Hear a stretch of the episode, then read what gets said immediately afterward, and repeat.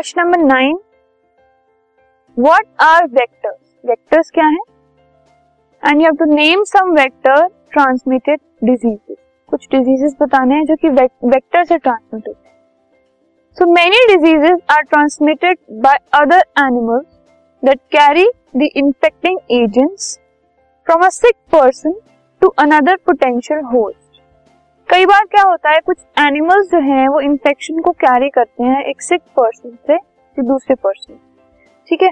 सो ये एनिमल्स जो हैं, जो इन्फेक्शन कैरी करते हैं ट्रांसमिट करते हैं, उनको इंटरमीडिएट से इंटरमीडियरीज कहा जाता है और वेक्टर्स कहते हैं। These are the vectors that transmit diseases from a sick person to a healthy person common vectors जो हैं, वो मस्कीटोज हैं और वेक्टर ट्रांसमिटेड डिजीजेस जो हैं वो मलेरिया और रेबीज हो सकते हैं।